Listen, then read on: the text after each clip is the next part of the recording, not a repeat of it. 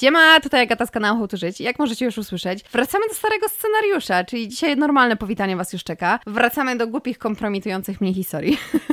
Ale muszę Wam też na wstępie powiedzieć, że jest mi mega miło, że tak odebraliście poprzedni odcinek, bo to był swego rodzaju tak naprawdę eksperyment i trochę peniałam. Nie miałam pojęcia, jak to wyjdzie, no bo wiecie, tu się śmiejemy, bo ja opowiadam jakieś dziwne historyjki, opowiadam też o związkach, a tu nagle z dupy jakieś opowieści o paraliżu sennym, o koszmarach, jakie mnie nawiedzają, o koszmarach, jakie Was nawiedzają, o duchach, kosmitach, jakichś kłębach dymu, które pojawiają się w pokoju i walą czerwonymi piorunami, więc to było dość ryzykowne, ale stwierdziłam, e, walić to. Przecież i tak to są rzeczy, o których chciałam opowiedzieć, które mnie dotyczą, więc będziecie słyszeć bardzo dużo dziwnych rzeczy. Następny punkt. Muszę się Wam pochwalić, bo to jest coś, co mnie tak zszokowało, że było takie... A po drugie, to jest podcast, gdzie chwalimy się swoimi sukcesami i wyciągamy wszystko, co osiągnęliśmy, żeby nie chować swoich takich większych osiągnięć w szufladzie, bo inaczej nikt nas nie zauważy i niczego nie osiągniemy. Taka jest smutna prawda, że jeżeli rysujecie, tworzycie muzykę, tworzycie filmy, jesteście dobrzy w jakichś programach, to nie chowajcie tego w szufladach, tylko po prostu walcie drzwiami i oknami, gdzie tylko możecie, wysyłajcie swoje portfolio, gdzie tylko możecie, bo nawet nie wiecie, ale może ktoś zaproponuje Wam pracę. I tak jest w większości przypadków niestety. Więc tak, chwalę się swoim sukcesem, bo dostałam informację, że byłam w ogóle w rankingu w rankingach podcastów polskich. I zaczęłam wtedy śmiać się jak debil. I ja w ogóle na stres reaguję śmiechem i zaczynam się tak śmiać głupio. więc ja chyba jestem psychiczna, ale to jeszcze nie jest udowodnione, więc Ale tak, dowiedziałam się, że byłam na 16 miejscu, albo chyba nawet na 13 już potem, jeżeli chodzi o komedii Polska, a na 11 jeżeli chodzi o historię, więc... O kurwa! Jezu, to jest takie wyróżnienie i mi jest tak przemiło, że słuchacie tych wypocin i że to są w ogóle ludzie i mnie słuchają, że to jest takie i ja to wszystko zaczęłam w pracy pokazywać, jak to zobaczyłam, gdy dostałam wiadomość właśnie od znajomych i było takie... O nie, zaczęłam wszystkim pokazywać, że jestem tutaj, że to jest moja miniaturka i wow, robię podcasty, a ludzie mnie słuchają i było takie wow, brawo Agata, i tak nie rozumiem o co chodzi, ale woo! Więc kończę dziwne piski i dziwne dźwięki i jeszcze raz mega Wam dziękuję za słuchanie tego, mega to miłe. Bo szczególnie patrząc na to, że ja dopiero jestem chyba dwa miesiące w tej podcastowej ekipie, więc to jest bardzo krótki okres czasu i Wow. Koniec. Ale ostatnio właśnie z tej okazji, że byłam na tym rankingu i mi się tak miło zrobiło, to stwierdziłam, że ja też zrobię coś miłego, bo pamiętajcie, jestem miłym człowiekiem, a moja beach face to jest tylko beach face. Więc tak, z tej okazji postanowiłam zrobić taki mini konkurs. Ale wiemy, milionerką nie jestem. Sponsora i sugar daddy w życiu też mi brak. Skończył mi się kontrakt na posadzie zawód córka i rodzice już nie finansują moich dziwnych fanaberii. Więc jako dorosła i odpowiedzialna osoba postanowiłam zrobić taki mały konkurs u siebie na Instagramie i podarować komuś pudełko, całe pudełko słodyczy z UK'a takich perełek, takich klasycznych słodyczy. Jako, że jestem ukrytym fidersem i niestety każdy na tym podcaście to już wie, to zapakowałam do tej paczki pełno jakichś takich czekoladek, takich najbardziej klasycznych, tutaj pełno batonów, dropsów, skitelsów różnej maści, bo teraz w ogóle wyszła jakaś edycja limitowana, gdzie do skitelsów co drugi jest o smaku chili, czy coś takiego. Mamy też skitelsy w jogurcie, co jest, brzmi obleśnie, ale jest całkiem dobre. I też wrzuciłam tam white batonsy, czyli to jest najlepszy słodycz Anglii, moim zdaniem. I White Buttons to jest taki drops. I to jest szczęście w dropsie. Bo on smakuje identycznie jak ta biała część Kinder Niespodzianki. Jakbyście mieli po prostu tą białą czekoladę z Kinder Niespodzianki skoncentrowaną w dropsie, który się rozpuszcza. To jest przepyszne, więc jeżeli ktokolwiek kiedyś będzie wam wysyłać jakieś słodycze z Anglii, czy też pojedziecie sami do Anglii, pierwsze co, to szukajcie Milky Bar, White Buttons, cokolwiek. O, jest takie to dobre. Aż chyba sobie pójdę kupię. Więc tak, jako że jestem miła, to ten konkurs powstał, ale w ogóle w losowaniu był wrobiony kot. Bo stwierdziłam, żeby było sprawiedliwie, bo też kilka moich znajomych brało udział, to żeby nie było, że to było ustawiane, wpadłam na pomysł, że losowanie zrobi kot. Że przygotuję miskę, wrzucę tam wasze niki po prostu w zgiętych karteczkach, a potem do tej miski wrzucę jego ulubione chrupeczki.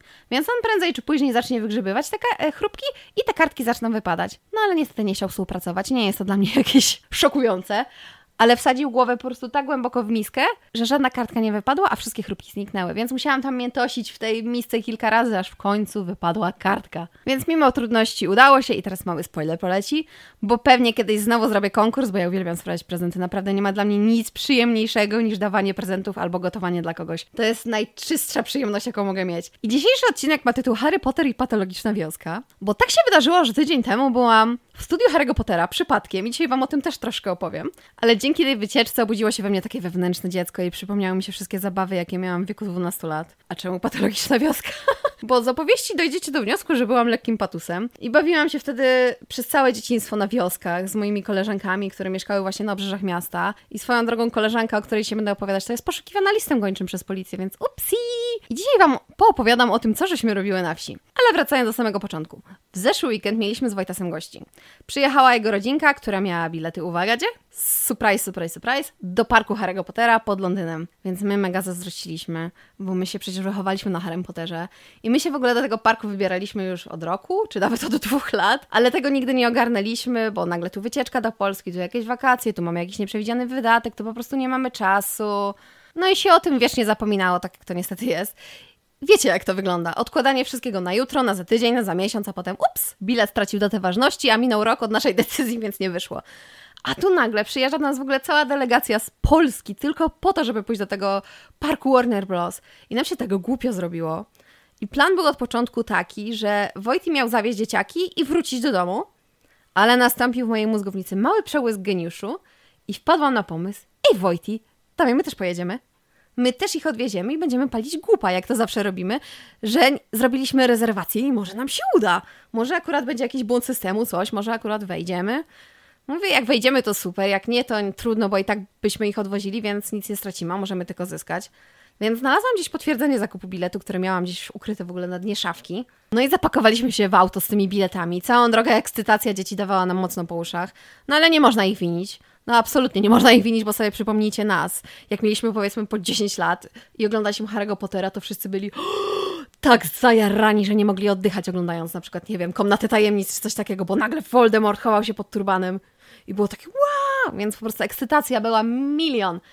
Ale dojechaliśmy i poszliśmy palić kupa do recepcji i udawaliśmy ruski akcent typu Hello, we have tickets for Harry Potter! No i babka patrzy na nas taka zdziwiona, mówi, dobra, jakieś, jakieś dziwne ludzie przyszli i mówią jakimś łamanym angielskim. Więc pytała się o potwierdzenie zakupu i pyta, czy zaklipaliśmy wcześniej e, datę, czy zadzwoniliśmy, no bo tu trzeba taki zrobić wcześniejszą rezerwację, bo tu jest bardzo dużo chętnych, więc my stwierdziliśmy, że palimy głupa dalej.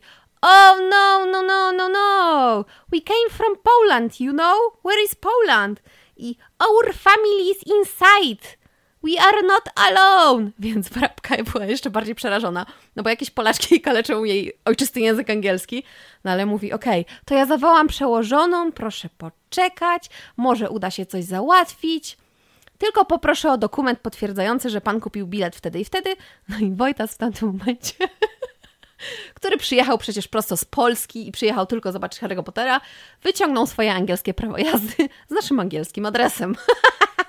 No ale cudem udało nam się w ogóle dostać miejscówkę, bilet i weszliśmy. I na miejscu robi się takie wow, bo była makieta jeden do jednego tego smoka z banku Gringota, który był tam uwięziony w podziemiach.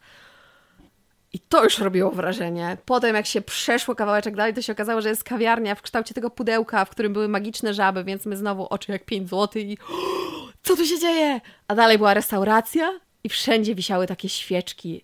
I to wyglądało jak ta, ta wielka sala, ta jadalnia z Harry'ego Pottera. I to było takie wow, musimy coś zjeść.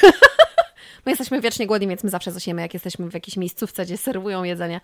Wojciech zamówił sobie pizzę, a ja zamówiłam coś, co kocham i jeżeli to widzę, to zamawiam i nie zastanawiam się nad niczym innym.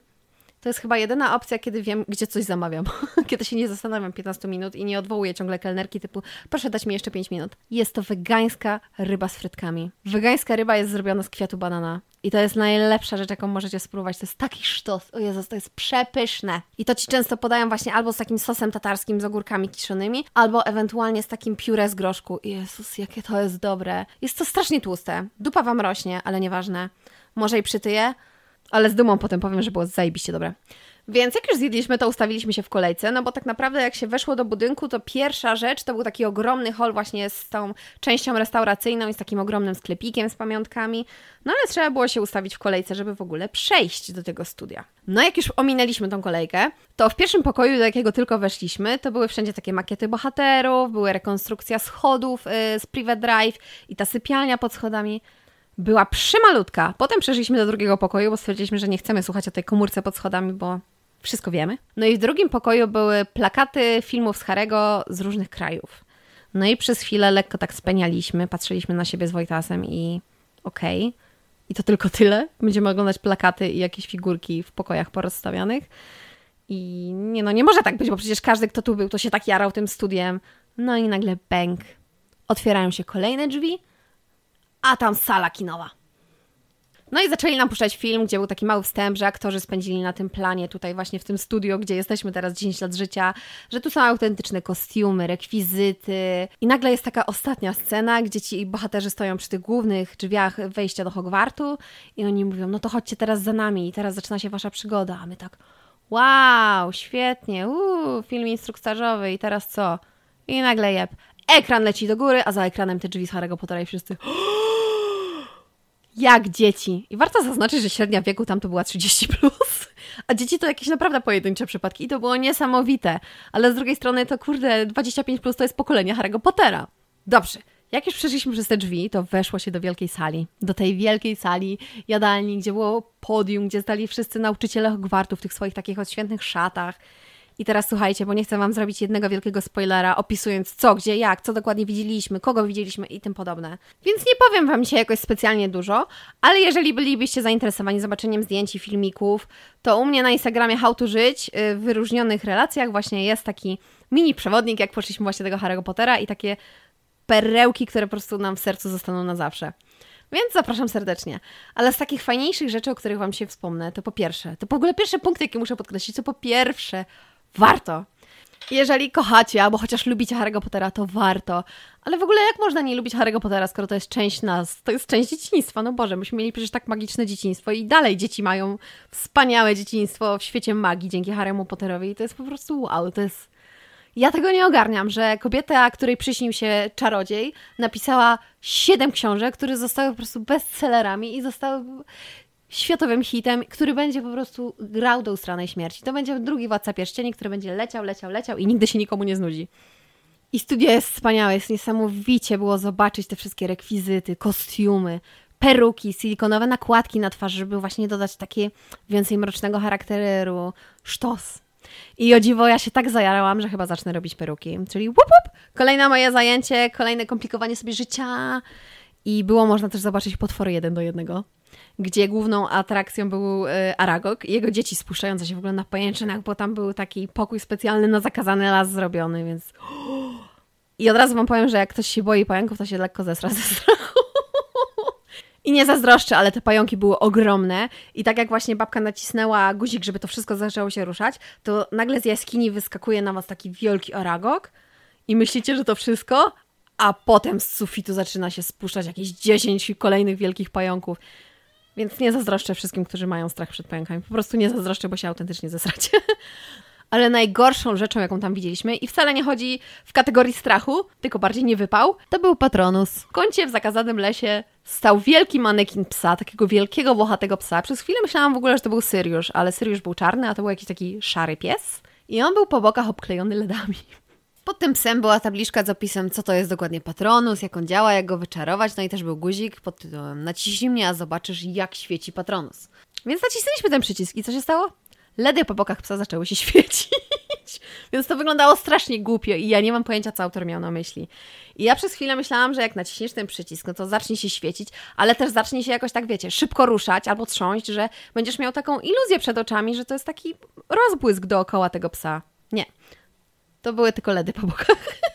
Więc no nie byłam zadowolona i strasznie się z tego nabijałam. Ale to jest jedyny niewypał naprawdę na 4 godziny zwiedzania. To był jedyny niewypał na całe studio jak wyszło się z zakazanego lasu, to nagle taką kolejną atrakcją, w ogóle cudowną atrakcją, jeżeli pojedziecie tam z dzieciakami albo pojedziecie w ogóle sami, to się będziecie chcieli w to bawić, był green screen z, e, z miotłami i to w ogóle było takie Wojtas, przebieramy się i idziemy na te miotły. Więc na dzień dobry w kolejce podchodzi do was pani i pyta się, z jakiego domu chcecie być. No więc my rasowo, jak takie zimne suczki, to powiedzieliśmy halo, halo, no Slytherin! Więc Wojtasem zrobiliśmy sobie fotorodem z ogłoszenia z Azkabanu, gdzie zrobiliśmy takie szatany i byliśmy w tych wielkich kapturach, wielkich szatach. No ale potem była główna atrakcja, czyli miotły i green screeny. I można było tam usiąść na miotle, był w ogóle wiatrak na waszą twarz skierowany. No i tworzyło to taką iluzję, że leci się naprawdę na tej miotle. Dodatkowo wiadomo, że green screen załatwiał całą drogę i wszystkie te wizualizacje za wami. No i niestety ci tacy znudzeni już pracownicy, którzy byli widać po prostu już zmęczeni tym wszystkim, mieli regułkę. I teraz się rozglądasz i wow, wow, gdzie jest mój pociąg? A teraz lecisz nad wodą i robisz chlap, chlap. Znowu się rozglądasz, gdzie ten Hogwart, gdzie moi przyjaciele? Przyspieszasz i znowu chlap, chlap. I to było takie niezręczne. Ja im bardzo współczuję. No ale z drugiej strony pracujesz w studiu Warner Bros., więc trochę zazdro. No ale cieszyliśmy się jak dzieci. W ogóle ja mam wrażenie, że wy słyszycie, że ja cały czas robię takie wow, wow, wow, wow i się jaram jak dziecko, ale o Jezus, jakie to było wspaniałe. No i chcieliśmy wywołać te filmiki i te filmy, no ale zapomnieliśmy, że przecież jesteśmy już dorośli i za wszystko trzeba płacić. No nie jesteśmy z rodzicami, którzy zapłacą, bo będziemy ciągnąć ich za rękach typu mamo kup! No więc ustawiliśmy się w kolejce, ale wtedy się okazało, że za jedno zdjęcie płacicie 15 funtów, a za jeden filmik 20 funtów. Więc szczerze wam powiem, że jakbym była po wypłacie, bym spała hajsem na lewo i prawo, bo wszyscy wiemy, że ja mam straszne problemy z oszczędzaniem. No ale niestety nie tym razem, więc skończyliśmy niestety bez zdjęć. Ale i tak było super, bo to było takie fajne w ogóle. Ja wiem, że następnym razem jak pojedziemy, to kupimy sobie te filmiki. No i w studiu było wszystko, ale to absolutnie wszystko, co widzieliście w filmie. Czyli na przykład ulica Pokątna, Bagringota, wszystkie te skarbce ukryte, sala eliksirów, Y, wielka sala, jak już właśnie tam mówiłam na początku, strych Hogwartu, była sala Dumbledora, sala z eliksirami, sala Gryffindoru, sypialnia chłopaków, czara ognia, wszystko, wszystko, co tylko przyjdzie Wam do głowy z tych wszystkich ośmiu części filmów i co chcielibyście zobaczyć, to tam było. No i to by było na tyle, więcej Wam dzisiaj nie powiem, bo też nie chcę Wam robić strasznego spoilera i nie chcę Wam opowiadać wszystkiego, co tam było, ale chciałam Was tak troszkę nakierować, że kurde, no może jednak warto. Ale powiem Wam też, że mam w planach, ale to cicho, cicho, to jeszcze nie jest oficjalne. To chciałam zrobić konkurs, gdzie właśnie do wygrania będzie taki bilet do Harry'ego Pottera. Ale jak wiecie, sponsora brak, milionów też na koncie nie mam, więc musicie chwilę poczekać, ale dam Wam od razu znać, bo ja jestem super miła i ja mam to niestety w sobie, że jak chcę się dzielić tym, co jest dobre i tym, co właśnie mnie strasznie cieszy, to ja chcę to wszystkim dać. Albo jak coś jest smaczne, to też się tym dzielę. Więc tak, teraz przychodzi druga część tego filmu, czyli jesteśmy już za Harrym Potterem i teraz przychodzi część pełna wspomnień i strasznie krzywych historii, dość nieprzewidzianych, dość dziwnych, czyli witamy w rozdziale numer dwa, czyli patologicznej wiosce. Teraz wam nakreślę tak lekko sytuację, no bo wiecie, za gówniarze w latach 90., w sumie to już taki wczesny 2000 rok był, kiedy się nie miało telefonów, to dzieciaki były zmuszone do siedzenia na dworze. No i ja byłam strasznym dzikusem. Najchętniej to ja bym spędzała cały czas na dworze od 8 do 20, 21, jak mama pozwoliła wieczorem. W lato szczególnie, bo wtedy było jeszcze jasno. No to teraz jak o tym w ogóle myślę, to jest mega dziwne, bo teraz to mnie czasami trzeba na siłę z domu wywalać. Ale pod koniec podstawówki miałam dość fajną ekipę. I wiecie, nie ma jeszcze w ogóle takich dram, każdy się lubi, nikt się nie wyzywa, dzieciaki nie mają smartfonów ani messengera w telefonach, Whatsappa czy co tam jeszcze jest. Nie mają bardzo często komputerów, bo to też był rarytas, a jeżeli nawet mieli komputer, to internetu nie było. Umawiać trzeba było się przez telefony w ogóle stacjonarne, a jak ktoś nie miał stacjonarnego telefonu, to trzeba było się umówić po prostu na słowo. Ej, widzimy się tutaj, tutaj, o tej i o tej. I trzeba było przyjść. No bo jak, przecież nie odwołasz, nie masz jak.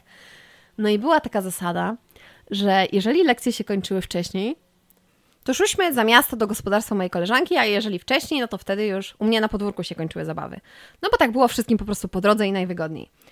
No i największa patola, jaka u mnie miała miejsce, jeżeli chodzi o podwórko i zabawy dziecięce, to była zabawa w zakład fryzjerski i kosmetyczny. Więc ja razem z moją najlepszą wtedy przyjaciółką Agatą, z którą tworzyłyśmy zespół WC w ogóle, to nasza koleżanka bardzo często mówiła o tym, że chce grzywkę, że chce kolczyki, więc my stwierdziliśmy, ej, w sumie czemu nie? Zróbmy ci taką ekstremalną metamorfozę. Yy, więc tak, grzywka zaczynała się wraz z linią włosów, czyli na samym czubku głowy, więc skończyło się to tak, że wystawały jej takie grube pejsy włosów e, z przedziałka i to było straszne. A kolczyki w uszach były robione na ziemniaka. I jeżeli mam teraz takich na przykład młodszych słuchaczy, to ja bardzo szybko wytłumaczę, o co chodzi w metodzie na ziemniaka.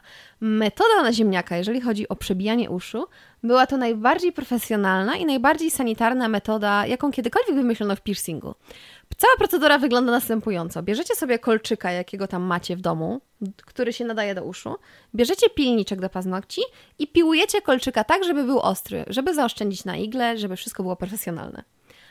I szybkie oczywiście, więc następnie, kiedy nasz kolczyk jest już tak odkażony, przepraszam, ja już nie mogę tego poważnego tonu utrzymać, no to wtedy, jak już odkaziliśmy, powiedzmy, w cudzysłowie odkaziliśmy tego kolczyka, to bierzemy małego ziemniaka, przekrajamy go na pół i połówkę ziemniaka kładziemy od spodu ucha, żeby stworzyć swego rodzaju taką amortyzację. Ja wiem, jak to brzmi. No i kiedy wszystko już gotowe, to przebijamy wtedy ucho kolczykiem i jeżeli wszystko zrobiliście do, tak, jak powiedziałam, to ta ostra końcówka kolczyka powinna utknąć w ziemniaku. No i to wszystko. Potem zamykacie kolczyka, zalewacie to znowu spirytusem, żeby to odkazić jeszcze dodatkowo. I szczerze, to ja się do tej pory zastanawiam, że dzieciakom uszy nie podpadały od tych ziemniaków. To jest naprawdę wow. Ale z drugiej strony, jak sobie pomyślę, że ja miałam przebijane uszy na pistolet, to ja się też dziwię, że mi ucho nie odpadło. A co jest w ogóle chyba najobrzydliwsze i do tej pory chce mi się żygać, jak o tym pomyślę, to jest to, że dziewczyny robiły to samo z pępkiem. I ile ja po prostu zaropiałych, krzywych pępków w swoim życiu widziałam, to jest po prostu bania mała. Ale dziewczyny robiły totalnie to samo. One brały igły, takie do szycia, tylko trochę grubsze, maczały je w spirytusie, przebijały sobie pępek, a potem jak już była zrobiona ta dziura na wylot, to przeciskały na siłę, z całej siły po prostu pchały te kolczyki do pępka, które w ogóle chyba były pięć razy grubsze i to jest takie ała, to bo... I mnie to w ogóle boli, jak ja o takich rzeczach myślę. Albo jeszcze była też moda, pamiętam, w gimnazjum wśród lasek, które miały już tam po 14 lat, więc wiecie, już poważny wiek. te robiły sobie tatuaże z cyrkla i z długopisów.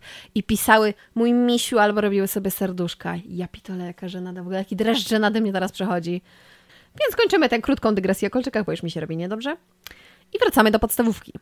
Więc jak to w podstawówce lekcje najczęściej kończyły się o 11, więc zawsze wylądowałyśmy u mojej kumpeli na wiosce.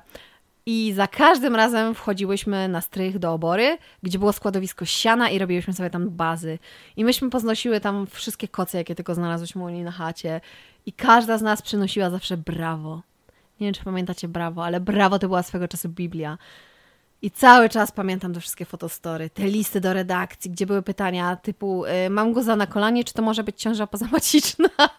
Więc tak, wzorce miałyśmy fantastyczne w wieku 12 lat. Ale z takich ciekawostek, w tym gospodarstwie, jak się tylko przeszło przez bramę, to można było zauważyć wielką klatkę, w której była Buda. A jak się podeszło bliżej, to się nagle okazywało, że oni w tej klatce mają wilka. Czajcie? Teraz w ogóle myślę, że to jest patologia i byłabym pierwszą, która by zadzwoniła do Tozu i ratuneczku! Ale jak byłam gówniarą, to nie miałam o takich rzeczach pojęcia, bo nie rozumiałam ich. No i mieli tego wilka Bartka, jak on się tak pamiętam nazywał. I on warczał i szczerzył zęby i ogółem widać było, że on jest mega agresywny, więc jak się podchodziło do bramy i widziało się, że Bartek lata luzem, to się po prostu spierdalało. Gospodarstwie był również koń Basia i Basia była cudowna, ona była przemądra i przekochana, ale to chyba jak każdy koń, bo one są niesamowicie inteligentnymi stworzeniami. Basia była takim wiejskim koniem, oni używali jej do orania pola, do przewożenia drewna między miastami, no i miała takie po prostu smutne życie wiejskiego konia. Ale jak już miała dzień wolny, to zawsze ją podkradałyśmy i zawsze jeździłyśmy na niej na oklep, jak takie amazonki po lesie. no i raz umówiłyśmy się na wycieczkę. Doszliśmy do wniosku, że dzisiaj pojedziemy w kompletnie inny las, w jakiś taki głębszy, tam gdzie nigdy nie byłyśmy, bo w sumie ciągle jeździmy po tych samych terenach, a w sumie dlaczego nie mielibyśmy zobaczyć czegoś nowego. Więc ja pamiętam, że założyłam wtedy swój nowy, śliski, różowy dres i swego czasu w ogóle byłam ostro jebnięta na punkcie różu. I może teraz zrobię taką małą dygresję, bo myślę, że to jest historia warta opowiedzenia. Odchodzimy od konika i teraz opowiem Wam o mojej różowej fazie. Patofazie, bo ja wyglądałam strasznie, ale ona trwała chyba rok. Byłam tak uzależniona od różu, że w ogóle nie było mowy, żebym ja miała ciuchy w innym kolorze. Ja musiałam wszystko kupować dosłownie, dosłownie wszystko w kolorze różowym. Gacie, skarpetki, kabaretki wtedy się jeszcze nosiło. Wszystko musiało być różowe. No i też się tak zdarzyło, że za gówniarza razem z moją siostrą co roku, ale to bity rok w rok jeździłyśmy na obozy. No i tak się zdarzyło, że któryś turnus był różowy. I ja do tej pory pamiętam mój outfit, bo zaczynając od góry to miałam daszek.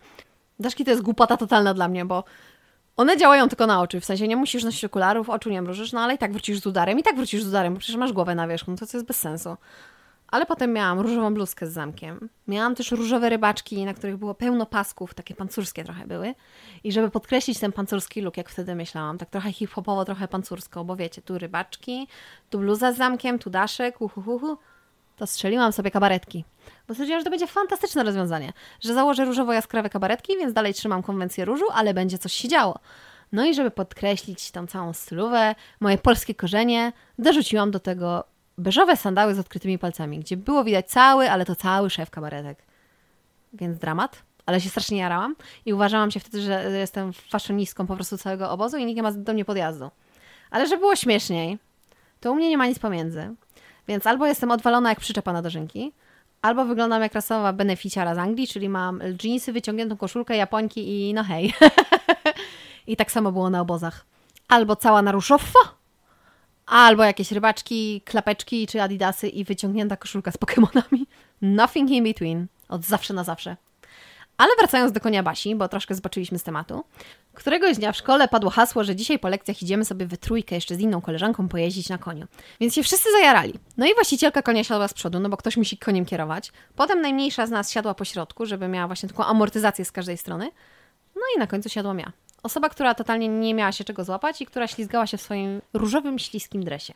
No i tak jak kierowca mógł trzymać się grzywy konia, kolejna osoba za nią trzymać się pasa kierowcy, tak ja nie miałam totalnie czego się złapać, bo ani przecież konia za ogon nie złapie, ani nie złapie ją za dupkę, bo przecież koń się poci, jest śliski. Ja też mam śliski dres, koleżanka z przodu jest malutka, więc mówię, ja pitole. No i na pierwszej górce skapnęłam się, że koń jest zajebiście śliski i lecę w bok.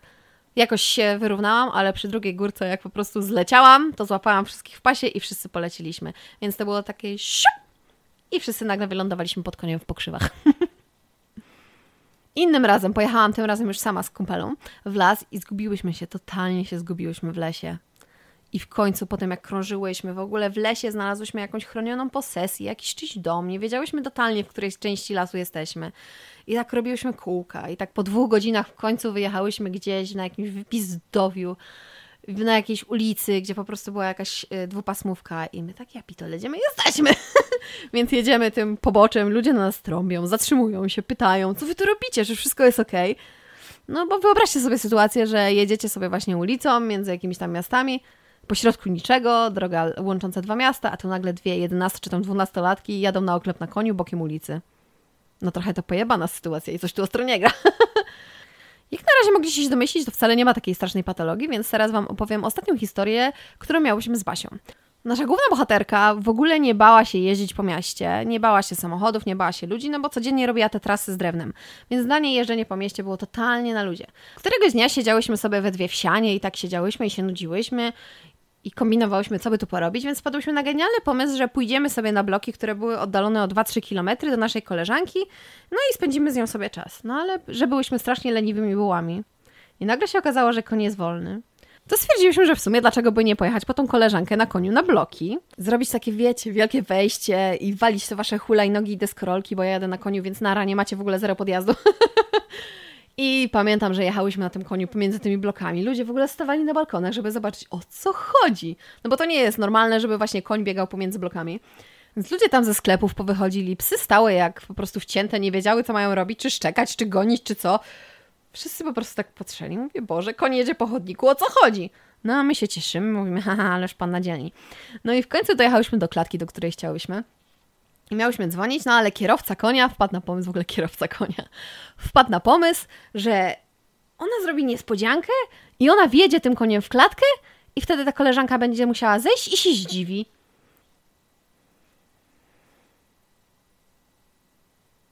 I ta cisza była tutaj bardzo zamierzona. No ja jestem taka, że ja jestem taki, wiecie, kozak w necie, a pipa w świecie, więc ja uciekłam jakieś 15 minut dalej na plac zabaw i tam siedziałam na ławce i się śmiałam ja się dusiłam ze śmiechu. I też z astmy, przecież ja mam alergię, nie zapominajmy o tym. No i patrząc, jak koleżanka parkuje tym koniem w klatce. I teraz wam powiem, że ta klatka była przeogromna, ona była wielka i ten koń bez problemu tam wjechał. To po prostu było głupie. To było tak głupie, że ja nie ogarniam tego swoją głową. Jak to durne było z naszej strony. Ale dobra, ja tam siedziałam, się śmiałam. No i w tej samej sekundzie drzwi się zamknęły, jak ona już wjechała tym koniem. Drzwi się po prostu zatrzasnęły. I ja nie zdążyłam podbiec i jej pomóc. I w tym samym momencie z za rogu wyszła pani z zakupami. Na nasze nieszczęście podeszła do klatki, w której był zaparkowany koń, wbiła kod do drzwi, otwiera i nagle za drzwi wyskakuje taki ogromny pysk konia, a na koniu siedzi dziewczyna i mówiąc dzień dobry! Tego, jak w tamtym momencie babka się wydarła, nie muszę wam, mam nadzieję, tłumaczyć. I tego, że zakupy oczywiście skończyły na asfalcie. I musiałyśmy, mówiąc wprost, ogarnąć bardzo szybko spierdolkę, bo babka zaczęła nas po prostu wyzywać, że jesteśmy nienormalne, chore i ona dzwoni na policję. Ona autentycznie poszła dzwonić na policję, więc musiałyśmy uciekać i był przypał lekki. I ja do tej pory, jak słyszę tą historię albo ją opowiadam, to ja się po prostu śmieję do siebie jak debil.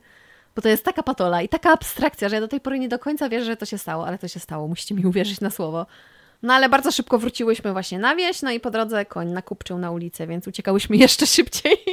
I w tym gospodarstwie też siedziałam w zagrodzie z małymi kozami bardzo często. I one są takie najsłodsze na świecie. Nie wiem, czy mieliście do czynienia z małymi kozami, ale one są takie głupiutkie.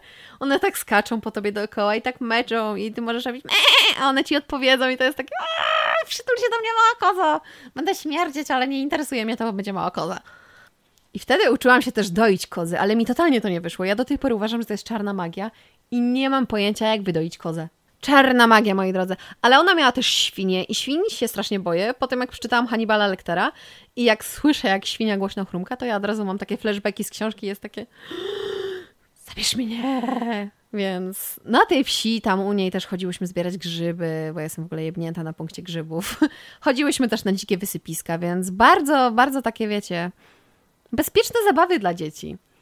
No ale szukałyśmy na tych wysypiskach skarbów, no ale poza lodówkami i telewizorami to nigdy nic nie znalazłyśmy. Zbierałam też dzikie słoneczniki i maki dla mojej mamy, bo przecież moją mamusię kocham i zawsze chciałam ją, wiecie, udobruchać, że się trochę spóźniłam, to przynosiłam jej kwiaty. Ganiałam tam kury i spędzałyśmy godziny, po prostu jakbyśmy przeliczyły te godziny, które spędziliśmy na strychu, to by po prostu w dniach już było. I bały, bawiłyśmy się w tej oborze wchowanego, w tych stogach siana. I było wspaniale. I pomimo tego, że nasze drogi się kompletnie rozeszły, bo każda z nas dokonała innych życiowych wyborów, każda poszła totalnie w inną stronę i nie miałyśmy kontaktu od gimnazjum, to będę pielęgnować te wspomnienia, bo one są wspaniałe. Myśmy się bawiły super, myśmy się bawiły jak skończone patusy, bardzo bezpiecznie, yy, przestrzegając wszystkie zasady BHP, ale to właśnie stworzyło te wspomnienia. Ja teraz mogę Wam o tym opowiadać, że to po prostu było genialne. I pozdrawiam ją serdecznie, jeżeli tego słucha. Ale tak jak sobie teraz siedzę i myślę, to tak naprawdę ja całe dzieciństwo spędziłam na wsi.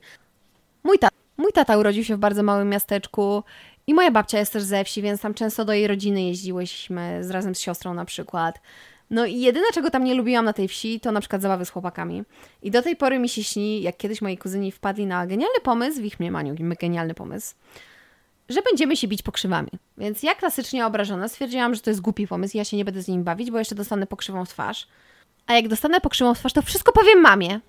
I się skończy zabawa. No ale klasycznie ich to nie powstrzymało, więc zaczęli mnie gonić i napieprzali mnie pokrzywami.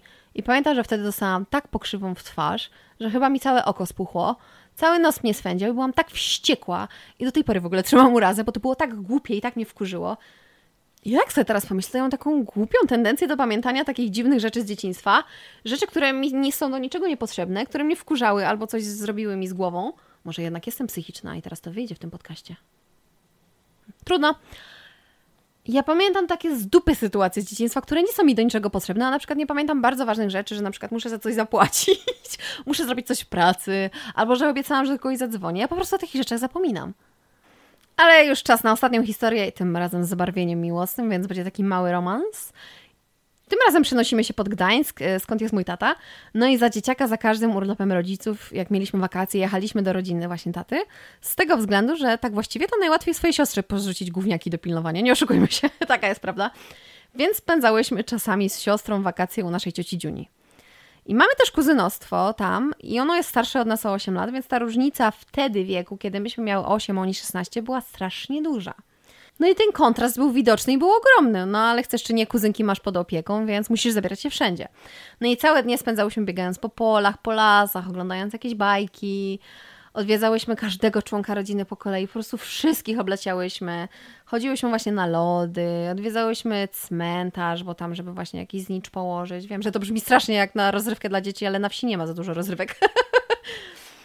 no i odwiedzałyśmy też przyjaciół mojej kuzynki. No i w tym oto domu tych przyjaciół był starszy ode mnie o dwa lata chłopak, który strasznie się we mnie zakochał. Niestety, kiedy jesteś dziesięcioletnim chłopcem, to nie ogarniasz, że całowanie w policzek na siłę i to, że twoja wybranka ucieka wcale nie jest zabawą, tylko jest taką mini traumą dla niej, no ale z drugiej strony dzieci nie ogarniają, mają do tego prawo, jeżeli rodzice im nie pokażą, że pewnych rzeczy się nie robi, to one o tym nie wiedzą.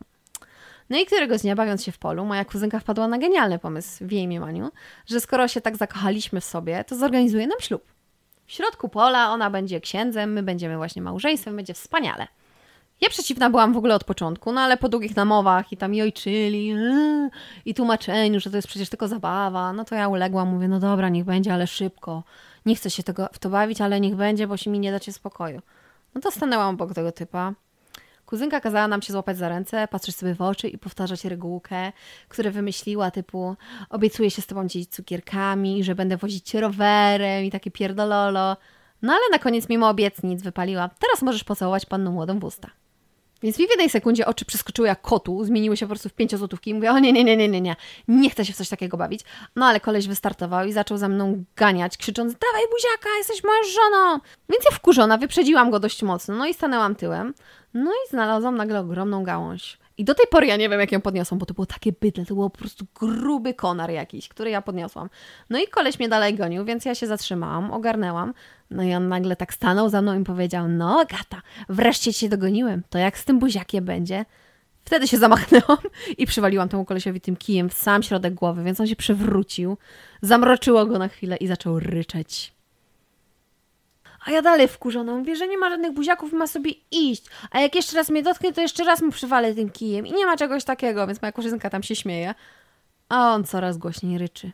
No i podniósł się, otrzepał, zapał się za czoło i zaczął uciekać. Więc ja wtedy sobie siedzę i mówię, kurwa, przecież on skarży. Więc zaczęłam biec za nim na tym polu i mówię, przepraszam, dam ci tego buziaka w czoło, tylko mojej mamie nie mów, nie wypaplaj. I zaczęłam sama ryczeć i biec po tym polu. No i to był koniec naszego płomiennego romansu. Chłopak, jak się w ogóle okazało, był człowiekiem honoru na szczęście i nie wypaplał. No zresztą co miał powiedzieć, że dziewczyna młodsza go pobiła?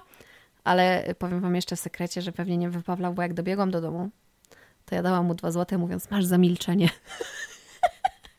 Czyli byłam naprawdę patusem. No i na tę chwilę to wszystko. jeżeli chodzi o dalsze części, to możecie być pewni, że będzie trzecia, czwarta, piąta część, bo ja byłam bardzo rozrywkowym bąbelkiem. Byłam po prostu szatanem i utrapieniem moich rodziców, którzy bardzo mnie kochają i bardzo mnie wtedy kochali. Ale jak zawsze powtarzam, jakbym miała takie dziecko, jakim ja byłam za dzieciaka, to bym je oddała, bo nie mogłabym tego małpiszona ogarnąć. Okay, więc teraz czas na ostatni segment tego odcinka i w ogóle tego całego podcastu, o czym ostatnio troszeczkę się zapomniało, bo ostatnio nie było ulubieńców, ale to ze względu na tematykę ostatnich podcastów ulubieńcy w ogóle nie pasowali, bo nagle by było tak, wiecie, poważnie, mrocznie, a nagle o, to jadłam, to lubię, to obejrzyjcie. Nie, nie, nie, nie to by nie grało w ogóle. Więc lecimy teraz szybkimi strzałami. Sukces tygodnia to wakacje. I uwaga, uwaga, uwaga, w przyszłą sobotę wylatuję na cały tydzień do Włoszech! I lecimy na Le Grande i będę leżeć, pić lambrusco z Modeny. Wreszcie! W ogóle ja Wam już nieraz piszczałam i teraz też piszczę, że we Włoszech, w okolicach Modeny, jest najlepsze Lambrusco. W ogóle to jest najlepsze wino świata. Jest przepyszne. Ja już się nie mogę doczekać. Tak jak nie piję alkoholu, tak to wino sobie zrobię wyjątek i wypiję, bo jest prze, prze, prze, prze, przepyszne. I ja będę o tym mówić jeszcze przez, kurde, chyba rok, dwa na tym podcaście. O ile będzie ten podcast tyle czasu, to ja po prostu będę mówić. Picie Lambrusco jest zajebiście dobre. No i będziemy jeść tam cały czas regionalne jedzenie, typu właśnie jakieś pyszne sery, smażone czy pieczone świeże chlebki, pizzę, pasty. I teraz w ogóle jest pytanie do Was. Co jest lepsze? Pizza czy pasta? Bo u mnie na chacie mamy o to odwieczną walkę z moim narzeczonym. Ja jestem team pasta jak coś. Więc jest teraz już wielkie odliczanie, bo cztery dni pracy i nara korpo! Będę leżeć w wodzie i jeść kosmiczne ilości właśnie pasty. Będę sobie zapijać wszystko winkiem i będzie fantastycznie. I w ogóle jaram się niesamowicie. I to nasze pierwsze wakacje, co jest najgorsze. Naprawdę, to nasze pierwsze wakacje z Wojtim od dwóch lat, bo zawsze była tylko Polsza i Polsza i Polsza i w tym roku stwierdziliśmy, że mi wyjebane, a będzie ci dane i zaklepaliśmy sobie termin urlopu na pierwszy tydzień września, mówiąc, co będzie, to będzie. Zaklepiemy, albo nie pojedziemy, albo odwołamy, ale po prostu zaklepmy i miej, miejmy w głowie, że jedziemy do Włoch. No i doszliśmy właśnie do tego wniosku, że jak będziemy o tym non-stop myśleć, mając realnie zaklepany urlop, będziemy mówić każdemu, że jedziemy do Włoch, no to jakoś to zorganizujemy, jakoś to się do nas przyciągnie, albo się jakiś trafi last minute, albo ktoś sobie o czymś przypomni, albo my ogarniemy to jakoś mega tanio jakieś Airbnb, jakiś hostel, cokolwiek, ale po prostu pojedziemy i to ogarniemy. No i nagle się okazało, że mama naszego kumpla Włocha właśnie wynajmuje na Lake Granda domy. I nam strzeli specjalną cenę, więc my się zajaraliśmy i po prostu powiedzieliśmy, o Jezu, o tak, o tak, bierz po prostu wszystkie nasze pieniądze i zaklepuj nam na pierwszy tydzień września urlop. Więc jedziemy! jest teraz po prostu wielkie odliczanie. I to nie zmienia faktu, że na ostatni tydzień września też będę w Polsce. Bo ja lubię raz na jakiś czas tam wrócić. Ja po prostu lubię pospędzać czas z rodzicami, z ziomeczkami. Teraz mnie biznesowo trochę Warszawka ciągnie. No ale zobaczymy, czy to ogarnę, bo czasowo na tę chwilę to wygląda mega kiepsko. Bo zaplanowałam sobie w ogóle dwa wywiady. Muszę sobie jeszcze zrobić kurs rzęs. Muszę spędzić czas z rodzicami, z ziomeczkami. No i jeszcze oficjalnie Wam powiem, że zostałam ciocią bąbelka, więc ja muszę z dzidzią jeszcze trochę posiedzieć i się strasznie jaram tą dzidzią. I teraz przechodzimy do drugiego podpunktu, czyli przestańmy się jarać dzidzią. W ogóle ja się cały czas cieszę, jak pomyślę sobie o tej dzidzi. No bo to jest moja przyjaciółka i ona zrobiła sobie dzidzie i ona będzie tak ładnie pachnieć i ona będzie taka malutka i to jest takie, takie słodkie. Tak jak ja nie chcę mieć absolutnie dzieci i dzieci mnie troszkę drażnią i się ich boję przede wszystkim, to na tę dzidzie się strasznie cieszę. Ale dobra, koniec o dzidzi, bo ja wiem, że wy nie lubicie dzidzi w większości. Więc Kolejną rzeczą, którą Wam polecę, jeżeli chodzi o kulturkę, to tym razem coś kompletnie innego, bo tego jeszcze nie polecałam. Zawsze były jakieś seriale, filmy, jakiś podcast, to tym razem będzie to komiks. I on nazywa się Lore Olympus. I jeżeli lubicie piękne ilustracje z takim pięknym, trochę mrocznym klimatem, ale z taką bardzo charakterystyczną kreską i z super dobranymi kolorami, takie troszkę niebieskawe, ja lubię takie syrynkowe. Nie wiem, czy to ma sens to, co teraz mówię. Ale pokochacie ten komiks. Jest wspaniały i ta historia jest cudowna. I jest to historia o miłości Hadesa i Persefony. I to jest osadzone, co jest najśmieszniejsze, w czasach współczesnych. I jest to cudne. Każdy bohater jest wyjątkowy, ma swoją historię, jest dużo dramatu, miłości i niezapowiedzianych zwrotów akcji, czyli wszystko to, co lubimy. I najwspanialsze moim zdaniem jest to, że autorka zachowała faktyczne historie bohaterów. To znaczy, wszystko jest zgodne z mitologią, tylko po prostu jest z takim współczesnym smakiem, z takim współczesnym spojrzeniem. I to jest. Uwielbiam, uwielbiam. Jak to znalazłam pierwszy raz, to stwierdziłam, o mój Boże, jakie to jest piękne, jak ja mu chciała tak umieć rysować. Ale miałam około 45 rozdziałów do nadrobienia. No więc co ja zrobiłam? No klasycznie. Poświęciłam pół dnia, ale byłam na bieżąco. Strasznie wciąga i strasznie cieszy oko. No i dobra, teraz ostatnia kategoria, czyli jedzonko. Wcześniej wspomniałam Wam o tym, że przepyszny jest kwiat banana w panierce i to też Wam serdecznie polecam, ale tak naprawdę w tym tygodniu trenujemy jedzenie pizzy i pasty przed tym wyjazdem do Włoch, więc stwierdziliśmy, że pójdziemy sobie do pizzerii, gdzie pizzę robią prawdziwi Włosi, no bo wiadomo, że wtedy będą najlepsze. No i przypomniałam sobie wtedy o istnieniu czegoś takiego jak pizza blanco, czyli ricotta jako baza. Na to macie gruszkę, ser gorgonzole, miód albo tam balsamico, to już zależnie od pizzerii. Macie na to jeszcze włoskie orzechy i rukole. Jezus Maria. Ja się omalałam w ogóle, jak sobie o tym pomyślałam. To połączenie smakuje tak kozacko na kanapkach w ogóle, yy, w sałatce z sosem musztardowo-pomarańczowym, na gofrach wytrawnych na pizzy, w pierogach, to jest przepyszne, to pasuje do wszystkiego, to jest idealne połączenie smaków, bo ta gruszka to w ogóle, ja wiem, że to brzmi strasznie obleśnie na pizzy, no ale ten ostry ser, te orzechy i ta dodatkowa taka ostra orzechowa rukola robią zajebistą robotę. I nie będziecie żałować, absolutnie nie będziecie żałować. I jeżeli się baliście albo zastanawialiście się nad tą pizzą kiedykolwiek, to jest zajebista i nie macie się czego bać, naprawdę. Ja ją polecam w 100%, jest przepyszna. No i to by było dzisiaj na tyle. Super było znowu do Was mówić takim weselszym tonem. I mam nadzieję, muszę Was teraz troszkę postraszyć, że mam nadzieję, że uda mi się ogarnąć na czas następny odcinek, bo sytuacja wygląda teraz tak, że no ja w pracy teraz będę zarąbana, trochę będę robić nadgodziny przez ten tydzień, żeby właśnie w piątek skończyć wcześniej. I ja zamówiłam laptopa, ale przez to, że jest poniedziałek wolny, bo mamy teraz poniedziałek bank holiday'a i wszyscy mają wolne. I z tej okazji, że wszyscy mają wolne, to może się okazać, że mój laptop nie przyjdzie na czas. Ale nie ma co psioczyć, trzymamy kciuki, żeby laptop przyszedł w piątek i żebym mogła pracować nad nowym odcinkiem podcastu. Więc tak, to by było na tyle. Dajcie mi znać, czy wy macie jakieś patolskie wspomnienia, albo jakieś takie mega dziwne historie z dzieciństwa, o których yy, dalej nie wierzycie, że się zdziały naprawdę. Albo dajcie mi znać, czy jedziecie na wakacje, czy też wracacie z jakichś wakacji, czy może w tym roku też wybieracie się do Włoch. Dajcie mi znać, a tymczasem nara i mam nadzieję do zobaczenia, do zobaczenia i do usłyszenia za tydzień. Bye bye!